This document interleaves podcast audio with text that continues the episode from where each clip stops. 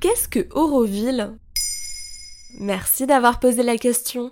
Imaginez un lieu où il n'y aurait ni politique, ni religion, ni nationalité. Ce lieu, c'est Auroville, une cité qualifiée d'utopique qui a vu le jour en Inde il y a 50 ans, tout près de Pondichéry. Auroville, c'est 3500 habitants, 75 nationalités, mais surtout des Indiens et des Français. Une forme de club med alternatif et autosuffisant, bien en retrait de la société de consommation bruyante et violente comme nous, terriens ordinaires, l'habitons. Mais qui l'a créé?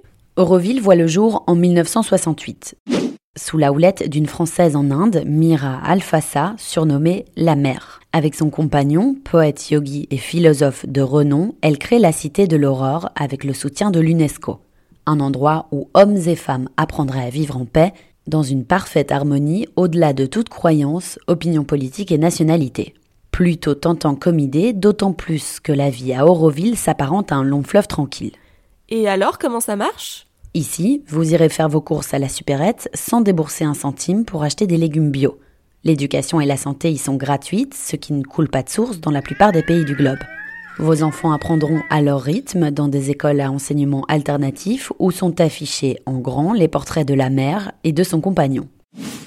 Pas besoin de payer non plus pour son repas à la Solar Kitchen, la cuisine solaire, un établissement qui collecte l'énergie du soleil afin de réchauffer quelques 1000 repas par jour. Mais selon Christian Tarpin, ancien eurovillien, interrogé par nos confrères du magazine Géo, la ville ne produit que 10 à 15% de ses besoins en nourriture. Cet argent qui semble tomber du ciel provient en réalité des travailleurs d'Euroville. Comme en France notamment, les habitants reversent une partie de leurs ressources à la collectivité qui bénéficie également de fonds étatiques et de dons de l'étranger. En revanche, il n'y a ni mairie ni pouvoir local, tout le monde décide et vote, mais faute de consensus, on décide et on vote peu souvent. Et qui peut habiter à Auroville?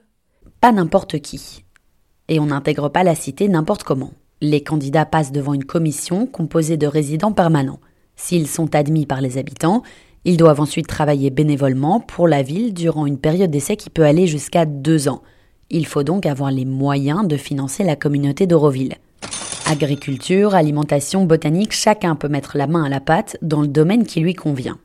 Attention toutefois, si vous êtes touriste, vous ne pourrez visiter la ville qu'après le visionnage obligatoire d'un documentaire consacré à Auroville et un quart d'heure de méditation montre en main.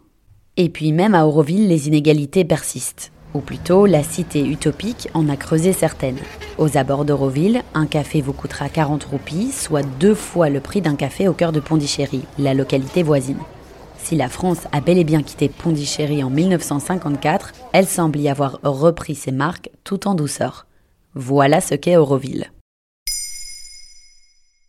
Maintenant, vous savez, un épisode écrit et réalisé par Johanna Cincinnatis.